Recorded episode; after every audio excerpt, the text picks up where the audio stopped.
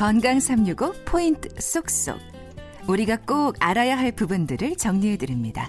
건강 365 박광식의 건강 이야기 이번 코너는 KBS 홈페이지와 유튜브 KBS 콩 그리고 팟캐스트로도 서비스되는 시간입니다. 오늘은 척추 건강과 운동에 대한 말씀 나누는데요.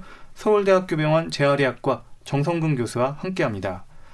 교수님 그러면요. 이 척추 건강을 위한 운동도 필요하지 않나 싶은데요. 맞습니다. 어 근데 이제 보통 허리가 많이 아픈 분 이렇게 말씀드릴 수 있죠. 허리가 전혀 아프지 않고 아주 디스크가 건강한 사람들을 위한 운동이 따로 있고요. 아, 네. 디스크가 손상이 된 분들을 위한 운동이 달라져야 됩니다. 아. 그건 우리가 위, 위가 약해서 위 수술한 위암이 걸려서 위 수술 한 분이 먹는 거랑 네. 젊은 애들 사춘기 애들 막 음식 잘 먹는 거랑 다르지 않습니다. 네. 가려서 먹어야 되는 네. 거거든요. 그래서 굉장히 그 부분은 분명하게 해야 됩니다. 아. 어, 그러면 척추가 약간 손상이 됐거나 이런 분들이 하는 운동하고 건강한 사람이 하는 운동하고는 좀 어떤 차이가 있죠? 건강한 분들은 막 허리에 대한 근력 강화 운동을 마구 해도 되죠. 음. 디스크가 튼튼하니까. 네, 네. 그 강한 윗몸 일으키기나 누워서 다리 들기나 아. 엎드려서 이렇게 등 올렸다 내렸다 하는 네, 운동을 해도 디스크가 아주 건강하다면 그 운동들을 다 받아냅니다. 네. 그래서 아주 운동 선수도 되고 하지 않습니까? 네. 그렇지만 디스크가 찢어진 사람들은 일종의 팔뼈가 부러진 뼈가 부러진 거랑 비슷하니까 그런 분들은 자기 디스크가 가지고 있는 그 충격 흡수 기능에 그 기능을 넘지 않는 정도의 운동만 해야 되는 거죠. 음. 그래서 보통은 허리가 아파서 병원을 다니시는 분들은요.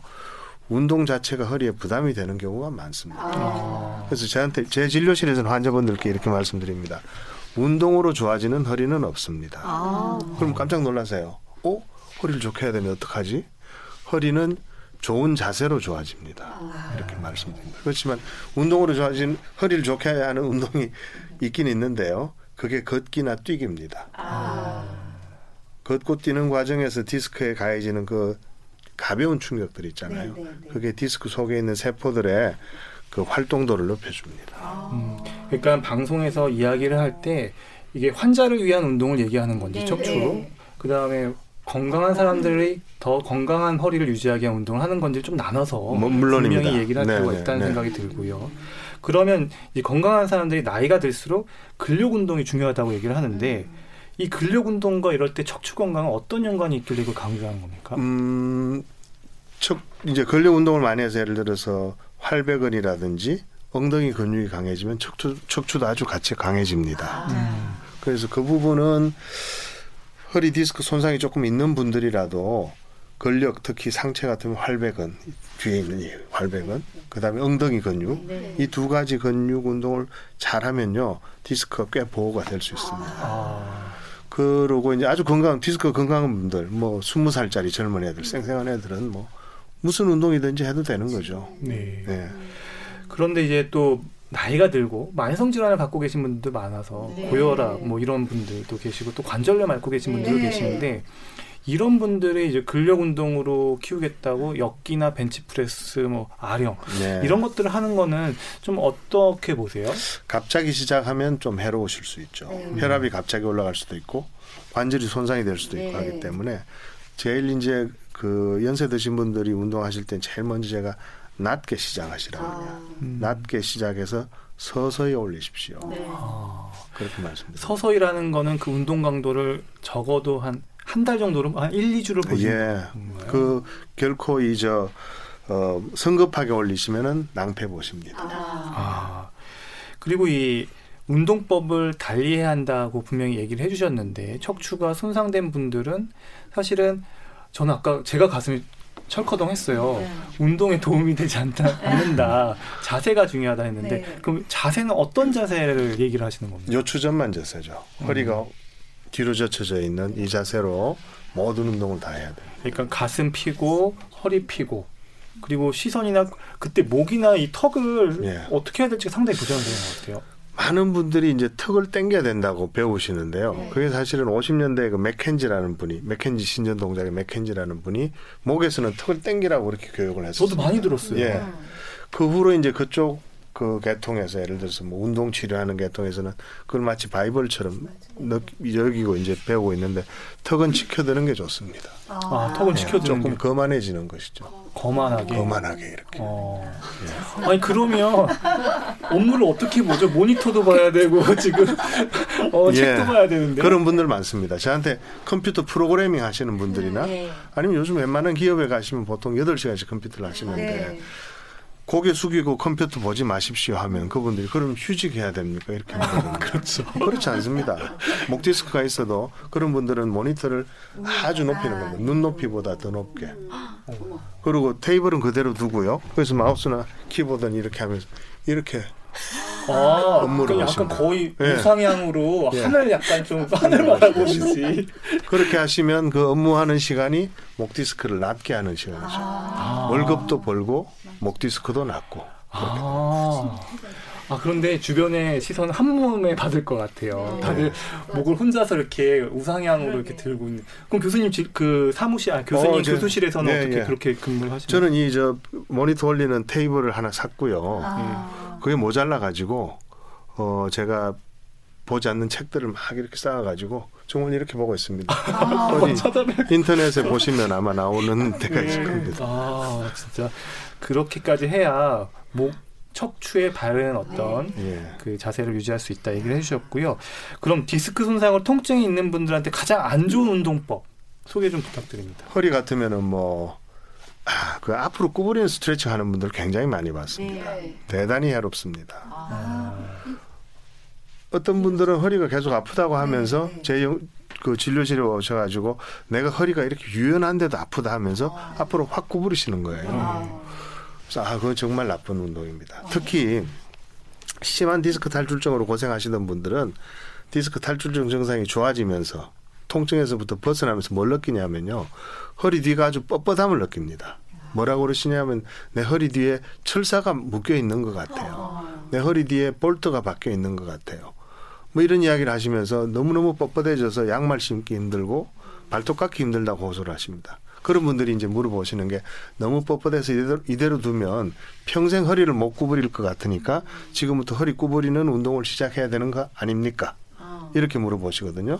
절대로 그렇게 하시면 안 됩니다. 아. 그게 찢어진 디스크가 아물 때 그 부분이 아주 뻣뻣하게 느껴지거든요. 다 아물면 다시 유연해집니다. 물론 찢어지기 전만큼 유연해지진 않지만 그 아무는 과정에서 느끼는 뻣뻣함은 많이 좋아지는 것이죠. 음. 그리고 이렇게 통증 한번 겪은 분들은 사실 우리나라 분들 중에는 또 고집이 또 세신 분들이 아, 많아서 아, 그렇죠. 자, 이거 본인이 좀 운동하고 적응하다 보면 또 좋아진다는 말들도 많이 하시던데요. 네. 근데 실제로 또 그걸 본인 저는 이제 그 얘기를 너무 무시할 수가 없는 게 그 본인이 어떤 그런 경험 노하우가 있기 때문에 맞습니다. 그런 얘기를 하는 네. 것 같기도 하고 한데 아주 정확한 네. 말씀이십니다. 그걸 어떻게 봐야 될까요? 그 이제 제가 윗몸 일으키기나 스트레칭 하는 걸 허리 좋아지지 않으니까 하시지 말라고 하면 뭐라고 말씀하시냐면 내가 5년 전에는 그거 해서 나았어요. 정말입니다. 네. 그 경험 있으시듯이 굉장히 그런 분들 많은데요. 그게 뭔가 하니 디스크라는 게 굉장히 잘 만들어져 있는 충격 흡수 장치다 보니 얘가 처음에 조금 찢어졌을 때는요. 그런 운동을 하면 오히려 디스크 속에 있는 세포들이 활성화되고 아. 그 대신 그 운동을 했을 때 찢어진 거는 더 찢지 않을 정도로 튼튼하기 때문에 음. 그러니까 아주 초기 디스크 손상 튼튼한 디스크는 운동을 해도 낫습니다. 아. 초, 젊을 때. 아. 그런데 이제 그게 계속 반복 손상이 반복이 돼서 누적이 된 디스크는 더 이상 조금만 운동을 해도 너무너무 아파지는 상황이 오는 것이죠. 똑같은 사람의 허리 디스크도 10년 전이 다르고 지금이 다른 것입니다. 네. 아, 아, 이거 진짜 어, 우리가 잘 몰랐던 부분들에 대해서 짚어주시는 것 같습니다. 그러면 허리 건강에 좋은 운동은 뭘까요? 이것도 환자하고 건강한 다르죠. 사람하고 좀 예. 다르게 네. 나눠서 설명을 건강한 예, 그렇죠. 건강한 분들은 허리가 아프기 전까지는 근력 운동을 많이 해두시면 좋습니다. 네. 식스팩도 만들고 기립금도 키우고 코어 근육도 단련하고 많이 하면 좋은데요. 일단 통증이 시작이 되고 나서부터는 아 이제 내가 운동 방법을 바꿔야 되겠구나 아. 하는 생각을 하셔야 되는 것이죠. 그러면 그 방법을 바꾼다. 한 번 더 구체적인 얘기들을 좀 해주실 수 있나요? 이제 통증이 온다는 게 이런 식으로 옵니다. 오래 앉았다 일어날 때 허리가 바로 안 펴지는 경우. 음. 삼겹살 드시느라고 오래 드시고 일어날 때 젊은 친구들은 벌떡 일어나서 맥주 마시러 가는데 네. 자기는 아이구구 하면서 아, 조금 제 얘긴데 네. 허리 좀 펴고 이제 가야 되잖아요. 네. 그런 경우는 이미 디스크 손상이 있는 겁니다. 아. 그런 분들은 이제 강한 근력 강화 운동을 하기 시작하면 손상된 디스크가 더 손상될 가능성이 많은 거죠. 음. 약한 근력 강화를 해야 되는 것이고요. 그 약한 근력 강화라는 게 무슨 어, plank도 나쁘지 않고요. 플랭크. 그 다음에 어, 이 팔굽혀펴기도 플랭크 효과가 있긴 하고요. 그러고 사실 더 좋은 허리에 전혀 나쁜 영향을 주지 않고 허리 주변 근력 강화를 시킬 수 있는 두 가지 근육 운동이 있는데요. 그게 이제 이 앉아서 다리 벌리는 운동이 있습니다. 아. 헬스클럽 가면 네, 네. 아, 앉아서 예. 다리 벌리 양, 예. 양 이렇게 레그 업덕션이라는 네, 네, 운동. 방정맞게 쫙 벌리는, 예, 벌리는 거예요. 네. 그 운동이 굉장히 좋습니다. 아. 그건 아무리 강하게 해도 허리에 전혀 무리가 없어요. 네. 근데 이제 많은 분들이 그걸 다리 오므리는 근육 운동하고 헷갈려 합니다. 아. 벌리는 걸 하고 나서 오므리는 것도 좋겠지 해서 음. 오므리는 걸 막 하는데요. 다리 오므리면서 힘을 쓰게 되면 허리에 무리가 꽤 따릅니다. 아. 같이 하지 마시고 아, 네. 벌리는 것만 하십시오. 네. 벌리는 것만 해도 충분합니다. 다리 오므리는 운동은요 축구 선수 되실 거면 하시면 돼요. 그러면 이제 걷기하고 달리기도 강조를 해주셨는데요. 네네, 네, 좀 네. 어떤 강도로 어떻게 추천하십니까? 허리가 너무너무 아픈 분들도요. 일단 일어서고 나서는 걸을 때는 웬만큼 걷는 분들이 많습니다. 네. 그런 분들은 많이 걸으셔도 돼요. 그러니까 걷고 달리기 할 때도 제일 중요한 것은 스스로 느끼는 통증입니다. 아. 걷는 동안에 어느 순간에 통증이 자꾸 자꾸 심해진다면 그건 너무 과한 겁니다. 아. 그 포인트가 오기 전에 그만두셔야 되고요. 음. 또 아무 생각 없이 걷긴 했는데 걷고 나서 집에 가서 누워 있으니 허리가 욱신욱신해진다든지 네. 다음날 아침에 일어날 때 허리가 많이 아프다든지 하는 건 그 전날 걸었던 운동, 걷기 운동이 너무 과했던 것입니다. 아. 뭐 달리기도 마찬가지고. 그럴 때는 달리기라면 속도를 줄이거나 네. 어 뭐 걷기나 달리기나 다 걷는 이 시간을 조금 줄이는 게 좋습니다. 음. 그리고 척추에 가장 안 좋은 자세 한번 짚어주실 수 어, 있을까요? 뭐 이런 자세죠. 아, 이렇게 의자에 네. 구부리고 음. 턱 깨고 네. 앉아 있는 자세. 네, 네. 어. 스마트폰 보더라고요. 스마트폰 보는.